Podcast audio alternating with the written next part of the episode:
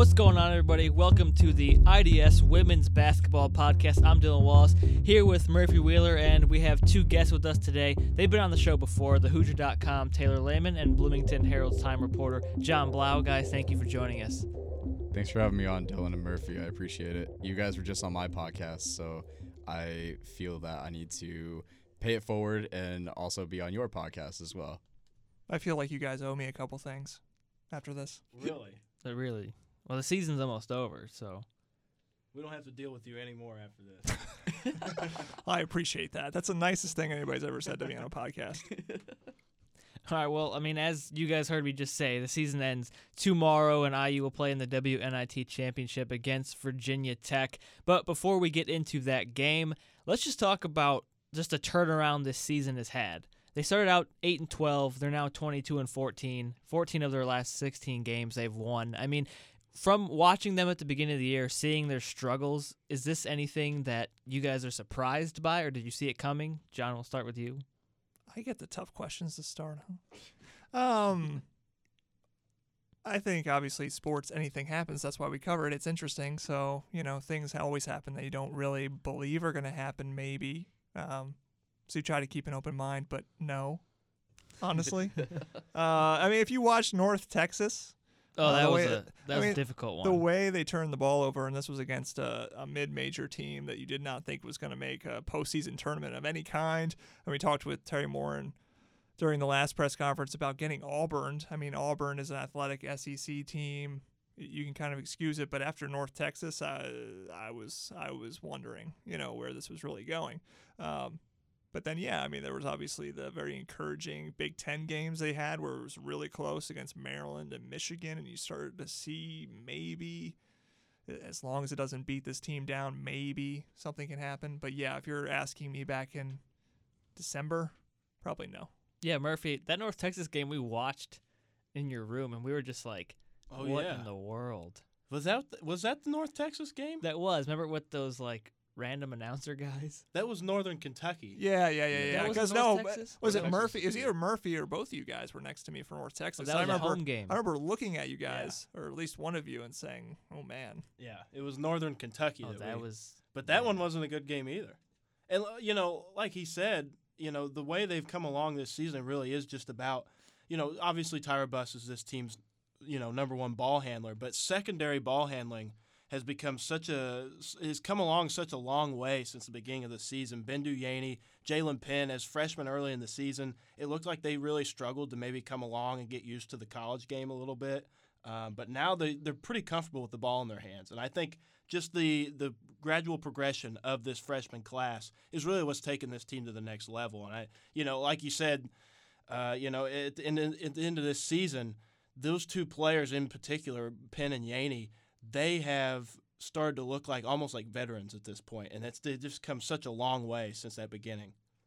Yeah, I mean, when you talk about the the secondary ball handling, it, I think Jaelynn Penn came along sooner than Bendu Yeaney did, um, and, and that that just seems so natural. But then here recently, like once Bendu started finding her stroke um, uh, from the field, and I think she gained a little bit of confidence to the point where she was bringing the ball across mid court, and I believe there was one time, I I, I think it was against TCU where she waved off Tyra in the backcourt, brought it up, and then and then uh, began the play, and then handed off to Tyra eventually. But yeah, she's very comfortable, and I, th- I think Bendu, Ben, I'm trying to get to Bendu is the the the most recent improved ball handler of those two guards, and once she was able to handle the ball with confidence, I think this offense found uh, a, a point where it could pretty much you know dribble against against any team. I think that was really important against TCU's press too, because when when when you have three guards that are comfortable handling the ball,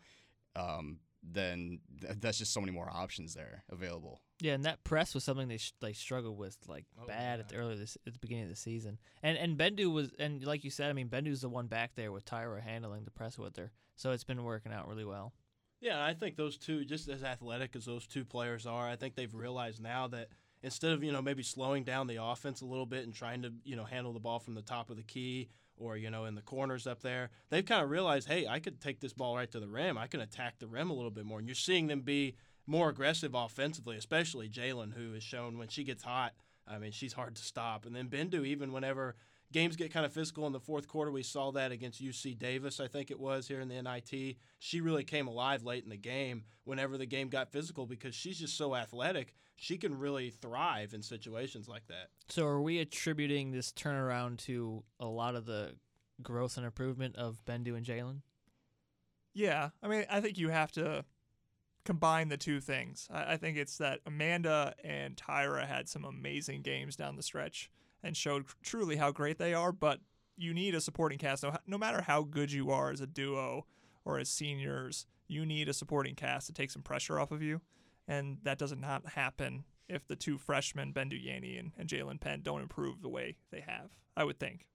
It's kind of funny. You look back at this season, and really where this season turned around for them was when they beat Michigan State at Michigan State. It's kind of funny to think would this all have happened if maybe at the end of that game that they started off fell. really hot and then Michigan State came you know came back and they had a shot to win at the end. Brandy Agee I think was the one that missed the three at the end, rolled all out all over the rim and rolled out. Do you think at any point maybe if that shot goes in, is this season maybe a little bit different? Is that because they don't get that win, they don't get that momentum building win? And Moren talked about like that was the break we needed. So what if that was. break wasn't? What if that break didn't happen? Well, it's another punch in the gut. I mean, it would have been right. You're then, a fighter yeah. in the 12th round. You've been hit hundred times, and you get hit on the 101st, and is that it? But uh, we talked with them about that today, though. I mean, uh, Coach Moore was saying they're all competitors. They didn't want to, you know, waste the effort they had already put in. You had Tyra and Amanda.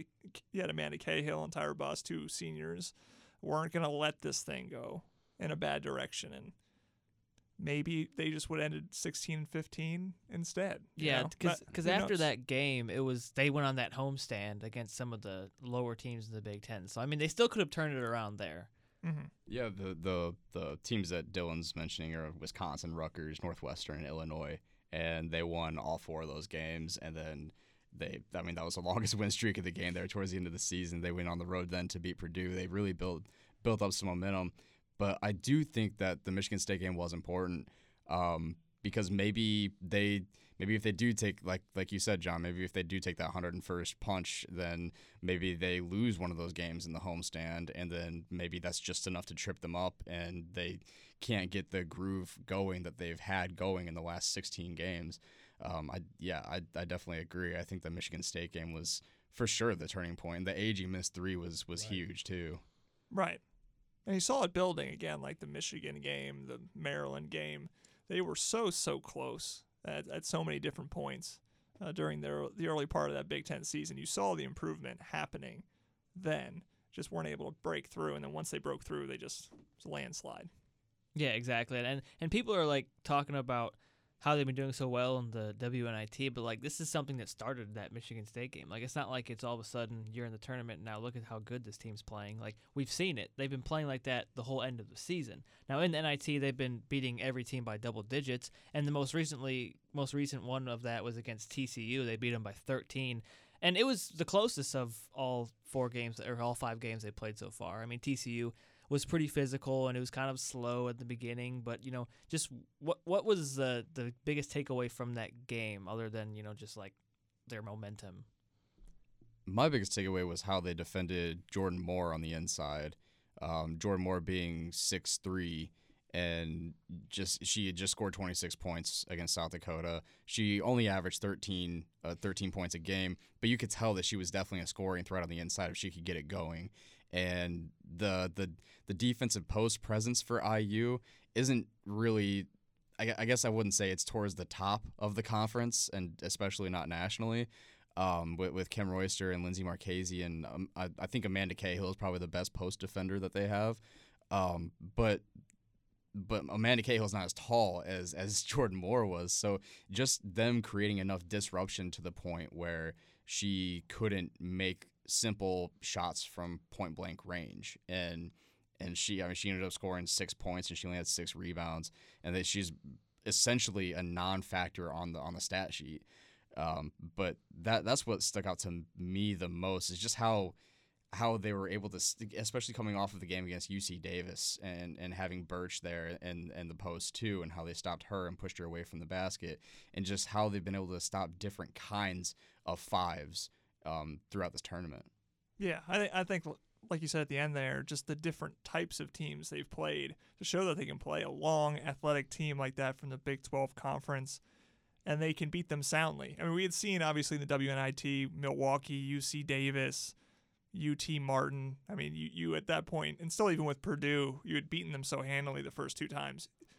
You doubt, well, okay, is this just who they're matching up with, or is this really a team that can adapt to normal to, to many different styles of basketball? And it seems like they have been able to handle many different kinds of teams now leading into the Virginia Tech game, which I think is extremely encouraging. Right. I think the TCU win, I think, is kind of what proved that because I think you could say, you know, UC Davis, UT Martin, these teams aren't, you know, big time powerhouses. And like you said, they've beaten Purdue twice already this year, pretty handedly. So I think that TCU game was really kind of what proved that this team is for real at this point.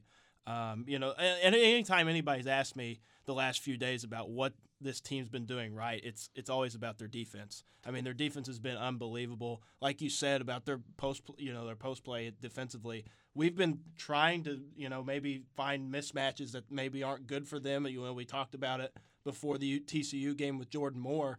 Uh, we didn't know if Kym Royster and Linsey Marchese could do it. They've been playing really well down low for them defensively. And like you said, Amanda Cahill obviously plays a huge part in that as well. Actually, if we're going to be honest, Amanda Cahill is the anchor of this defense. I think she's played extremely well. I think she's led this defense. I and mean, we talk about defense turning into offense. She is kind of the focal point of that. She's always in the right positions, especially when she's playing – you know, help side defense. She's always in the right position, getting in passing lanes, getting an arm in there whenever she can, uh, and she's making things happen. And then that's how they get runouts. That's how they get transition points off of turnovers.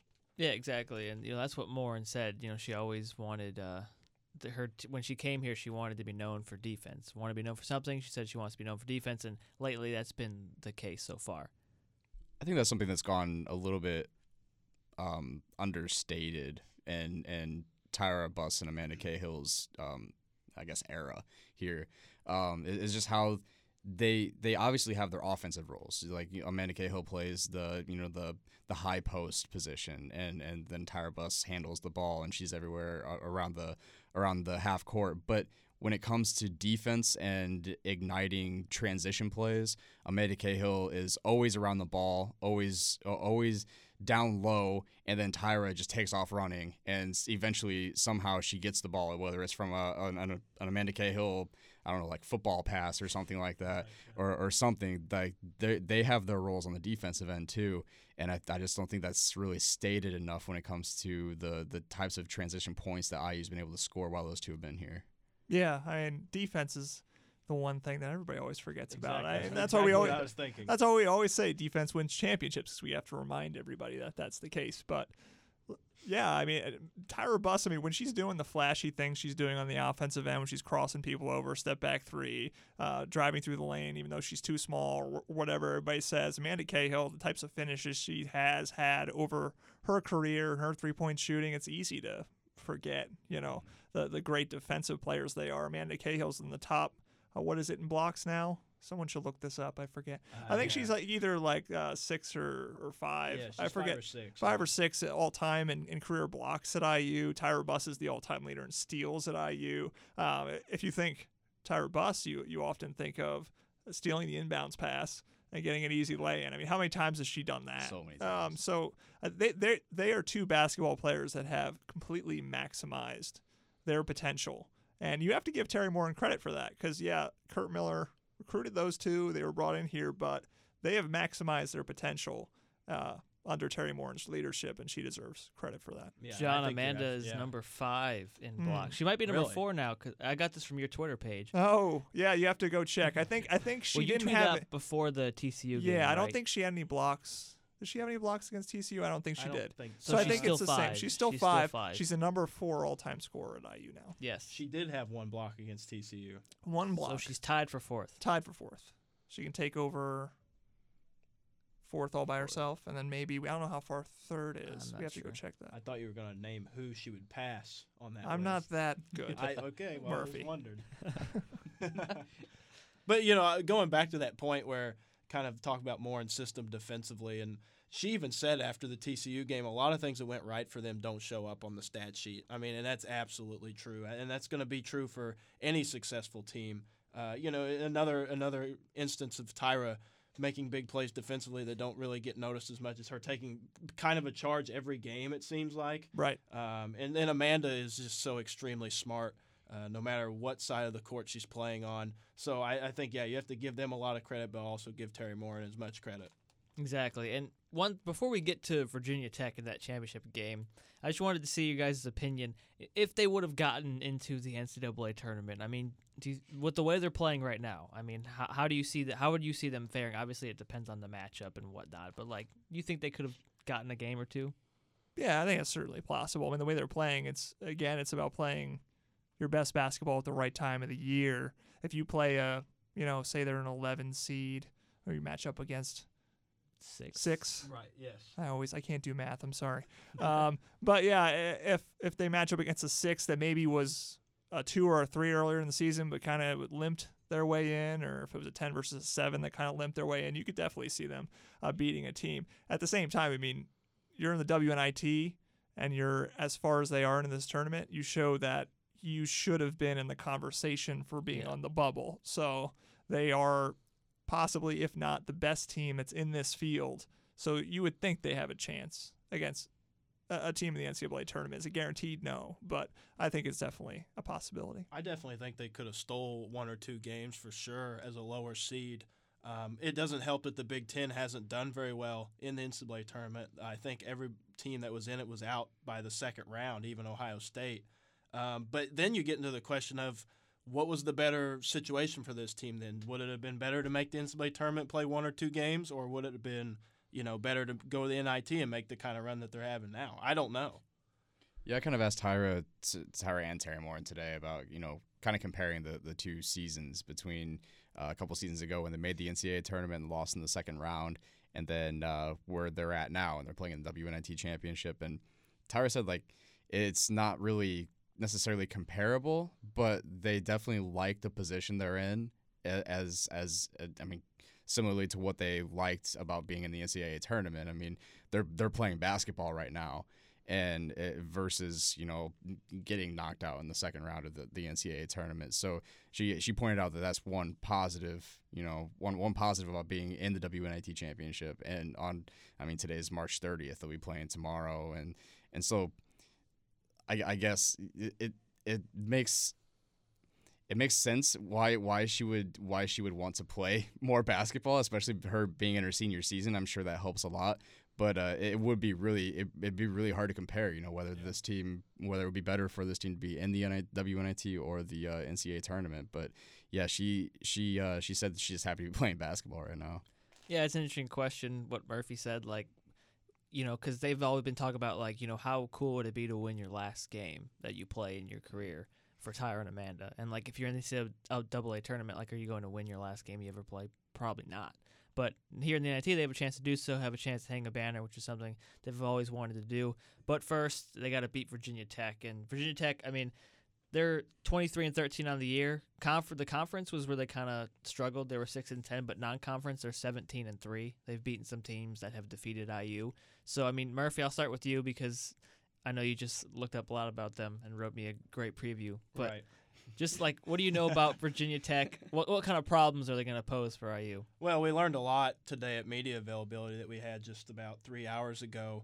Um, kind of the team that Virginia Tech is, and first of all, they're gonna they're gonna have a lot of matchup problems with IU. IU is going to have a lot of matchup problems against Virginia Tech. This because Virginia Tech likes to spread out their offense. They like to have five players around the perimeter. They don't really have much of a post presence down low. Their their closest thing to a post presence, which would be uh, Reagan Mag- Magarity. Magarity's my guess, but she's from Sweden, She's from so I don't know how I you like that pronounce it accent you from just pulled Wow. Sweden. Right there. That was good. impressive. I love the producers, so I'm a big fan. Have you ever seen the producers? No, I know what you're talking about. But about. there's a you know uh, Uma Thurman's character. It's a it's a Broadway musical. Oh, okay. I really went off. I veered No, off. I want you to but keep but going. she she talks a lot about being from Sweden, so gotcha. it's just it's in my head that way. We're not going into the plot of the producers. Do you really want to get there? We Yeah. can. we, uh, Max Bialystock, um, and and Leo and Bloom and Bloom. I forget Bloom's first name, but uh, so they. Uh, how can I succinctly put this? They try to put on the worst musical of all time because their idea is that they'll get money to fund the production. But as if you put on a really bad show, it will go off the the and it'll be done, and you just get to keep all the money from all your investors, and you go off to Rio. That's their whole idea. And so they hire Uma Thurman as to be their secretary um, because she's just a very good looking woman from Sweden. And uh, eventually they get caught. Things go bad. You should really just watch it yourself. it's great. If you can, I've said this to John about other things before in the past. If you can fit that into your next story somehow, that movie, I'll give you five dollars. I I, got- mean, yeah. Murphy literally just compared Loyola's run in the NCAA tournament to the Blues Brothers. I did. I In a a column column. coming out about that. That's maybe a little too niche. Maybe. Uh, I don't know how many people are remembering. I you mean, know, Dan Aykroyd and is that I mean, the producers is a pretty, Yeah. pretty good stretch. yeah, it is. That's why I was wondering why you want me to get into it, but that's fine. I, I think we need to hear you say Sweden one more time. I don't just do these things on command, Dylan. Yeah, we have to That's when, talk. that's when I feel it. That's we have to. We talk make- about the people John needs from to talk Sweden. about the player Right, Megan Ma- Magarity. Magarity. Magarity. from Um, where. Sweden. Exactly. Yeah. There we So go. anyway, she is she's their closest thing to a post presence. She's six foot three, uh, but she Moren said today she's pretty much a six foot three guard. Um, and I actually I did a little bit of research on them earlier today. They had a point guard, Shanette Hicks, I think is how you say her name, Shanette. I'm not sure. Uh, but she's she was their point guard at the beginning of the season. She left the team in about 20 games into the season for some personal reasons, so she's not playing for them anymore. They actually have a depth pro- depth problem because of that. Um, but they even said Magarity could be their point guard at times. They had, kind of have a point guard by committee, and she's one of them. So they're going to really spread it out around the perimeter. And I think Amanda Cahill will do a great job on Magarity in that sense, and she can guard her from the outside. But their post play, IU's post players, Kym Royster, Linsey Marchese, they're going to be a little bit out of their element now. Sure. Uh, yeah, I mean Teri Moren talked about this during the Yeah. availability that we were at. That they play that five out. It- that's somewhat similar to Villanova that they saw in the WNIT last year. It was, it was five out, a lot of motion, a lot of cuts. Um, it, it could be similar in that way, and especially Magarity. Yeah, six foot three guard essentially is what Moren called her. She's not a forward per se. So yeah, you're gonna see Kym Royster, Linsey Marchese, Amanda Cahill is what who Moren said is going to get the nod initially to uh, guard up Magarity, but it, it will be interesting to see how you match up and when you put Linsey Marchese in there or Kym Royster or how you play it, uh, considering that they're going to be so perimeter heavy in terms of how they play their offense. Yeah, Terry also said that uh, that Bendu Yeaney is going to be very important on the defensive side too when it comes to guarding the other guards. But I'm I, Yeah. I'm guessing that Emery. Emery, Emery, Taylor right. Emery, she Taylor was a junior college player of the year. she Someone averages more, 18 points a game. Someone Moren said could be a pro player. She said this is a Yeah. pro guard. So uh, I, she said she had a great pull up. So I, I, in my head, I thought of Lindsay Pulliam from Northwestern because it's like she, her pull up game was amazing when they played IU. Mm-hmm. But no, more rugged, more experienced. So basically, a player that can get her points in whichever way she wants You is what it think sounds like. Kayla think Maybe Charles? a Kayla, that what you're gonna say? Kayla Charles. I was thinking maybe like a Tyler Scaife from Rutgers, even. but a Yeah. little bit bigger, similar- right? Yeah, a little bit bigger. I don't Yeah. think Scaife was that. Well, they're about the same size. they're the same I I think about the same size, but she's just really athletic. Right. And if you have that pull up game, which is they said is where they want Jaelynn Penn to get eventually, if she's got that kind of pull up game where the size, pull up, drive can score at different levels, that's just going to make it an extremely difficult assignment for Bendu Yeaney. Yet again, we've like we talked about earlier, Bendu, Jaelynn have showed tremendous improvement. So you have to feel pretty good about someone like Bendu guarding her as long as she doesn't get blown by. Uh, she's obviously got the the length, uh, the strength, and also the jumping ability that we've seen to maybe um, get in her way, be a little disruptive. Yeah, and I think you know Bendu's going to have the starting you know job there, but it's going to be kind of by committee there because they're going to switch a lot. IU's going to switch a lot. They've been doing it the entire tournament. I think we're going to see more of it again. So I think Jaelynn's going to have to guard her for long stretches at times. Uh, maybe even Tyra Buss is going to have to do it at times, even though she's probably uh, got a size differential there that's not helpful. But uh, and heck, I mean, even Cahill could probably guard her at times. Cahill guarded like seemingly every TCU player on the floor uh, last time, so I think we're going to see a lot of different matchups. But yeah, Bendu's probably the number one option. And you know, to kind of go out of the like a like in depth part of it, I mean, d who do you think's going to take the game? In depth, or are we just making a prediction here? Pred- prediction. Just prediction. prediction.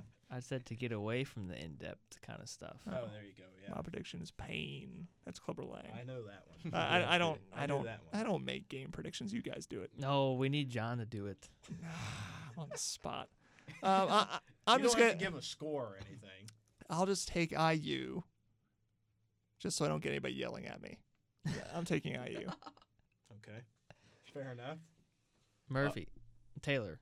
I'll I'll I'll also take IU, and I think it just because um in at, at points when I'm I'm thinking specifically of when they began the TCU game and and it seemed like their backs were kind of against the wall and they were frustrated.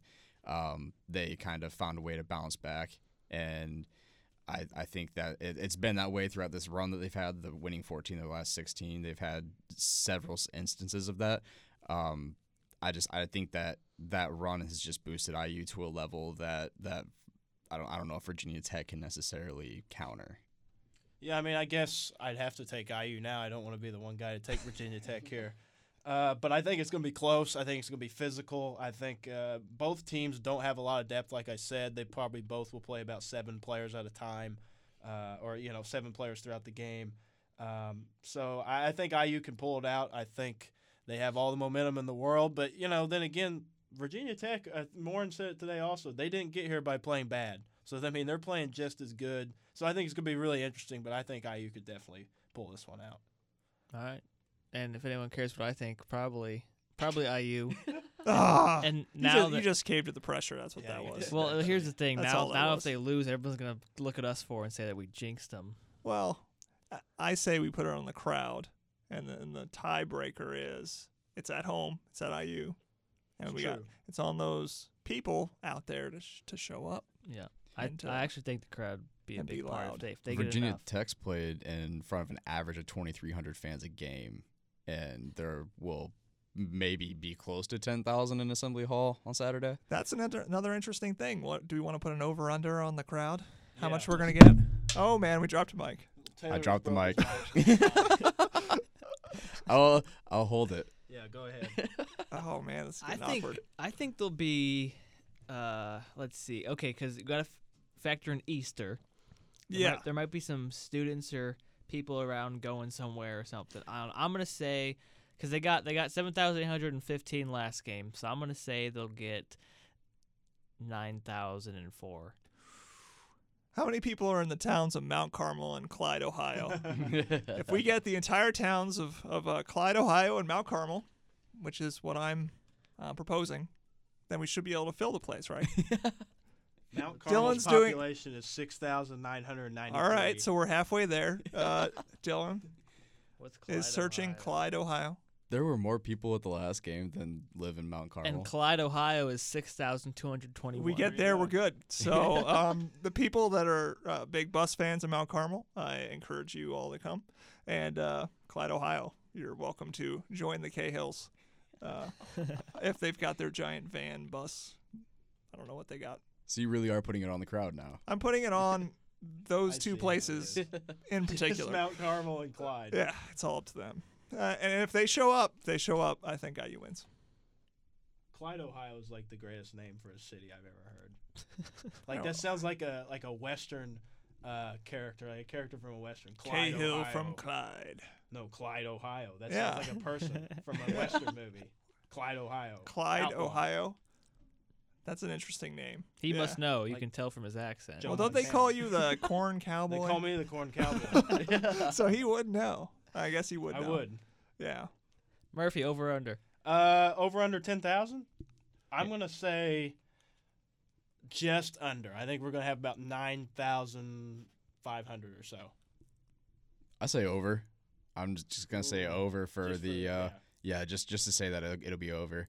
But I mean, uh, people were lining up in front of Assembly Hall yesterday, two hours before tip, and I don't see why it would be any different this time around with just a few more people. So I'll just say over. Yeah, it's a championship game. I mean, really, it should be over. You should be going up. But I, I guess you guys, yeah, you guys are going up, just not that much up. Yeah. I, I wouldn't know about the whole Easter thing. I'm a Jew. I'm sorry. That's a great way to end it right there. Uh, uh, jeez. There's nothing offensive. Well, about what no, I there's said. not, It's just there's the truth. I don't. I don't Right. know about how how much you guys really come or don't come. I mean, I don't think the students like we talk about that affecting the student attendance. It's not like the students are that big of a player in this. I don't think. I think very it's more of the It's all about the, Community. the community. area. Mount Carmel and Clyde. We're hoping they show up. I've yep. We put the call out. It's on you guys. Well, one one last thing, actually. Just this is the last game of the season tomorrow, and as we've talked about this podcast, we've seen the great play of Tyra Buss, Amanda Cahill playing phenomenal, the improvement of the freshman guards, the bigs being able to impress. Just who is your guys' season MVP? Ooh, Ooh. Really put us on the spot there, Dylan. John. Uh, yeah, I didn't let them you. know beforehand, so this is really off the top of their heads. John's been watching this team for how many years now? This is my fourth year, so I have been the entire Buss and Cahill era. So that you should be an expert on this. That's the thing. I mean, that's really tough because obviously Tyra is the all-time leading scorer, the you know million other records. But Cahill, I mean, like Teri Moren has said, maybe the smartest player she's ever coached. So the things that she does are so hard to just quantify. Um, and then, like we've talked about the freshmen, I mean, if those freshmen don't play the way they do, so I, it's really kind of like a, a three or a four-player He's race. avoiding the question. I, I, already have, knew. I have no idea. I mean, honestly, I lean, I lean towards Tyra.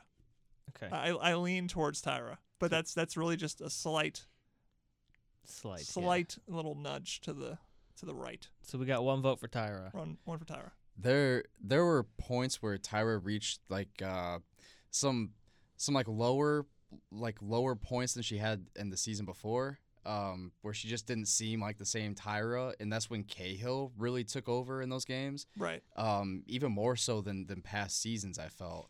Um, that's why that's why it's making it difficult for me to choose the MVP like between the two. But I I'm with John, like a slight lean to Tyra, but yeah, Cahill had a great season though. So yeah, I mean, if if if the other two of you pick Tyra, then I'm going Cahill. I'm switching Okay. Because I- someone has to say Cahill. oh, I'll say Cahill. I was about to say Cahill too. Okay, good. We'll It's just 'cause say I- two and two. Because I'm just we can split it. leaning, just because I'm leaning. All and right. Just the wind is I- taking me that way. Just the but, way but me, I mean, Yeah. watching Amanda Cahill play this year, it's been impressed me like game after game after game. Like she kind of started out kind of slow, and me and Murphy were talking, not to sound rude or anything, but we're kind of like, okay, you know, what's what's the big deal with with Amanda Cahill? And then w- then she started to get into it, and we were like, wow, like she's Yeah. really good. now you get it. And yeah, I, I honestly would give her MVP because I think, like Murphy said, I mean, she's the anchor of that defense. And offensively, I mean, she's also super like you need her to score. Oh yeah, like I, I do not disagree with that Yeah. in any way. But yeah, like you said, it's you hard to go against Tyra. Like You can't do it without one of the two. You know, what I Exactly. Right, mean? but You're then, not like- here without. Uh, Yeah, exactly. They're they're absolutely impossible to distinguish between because one wouldn't be as great without the other. exactly. Probably. Like Stockton Malone. Exactly. No, I think that's a great. I think that's a That's great comparison. Yeah, bad. that guy from Rutgers would Yeah. love you. It's like Bialystok and Bloom. Bring it back to the producers. wow. I'm sorry, I just had no, to. that was that where's was that? Was that? Where's that player from Virginia Tech from? Oh, the one from Sweden. Yes. Okay. All right, guys. That's all we got for you on this podcast. Again, the IDS version for Women's Basketball Podcast. Taylor Lemon from thehoosier.com. He joined us. John Blau from the Bloomington Herald Times. Guys, thank you so much for joining us. And for Murphy Wheeler, I'm Dylan Wallace. Thanks for listening.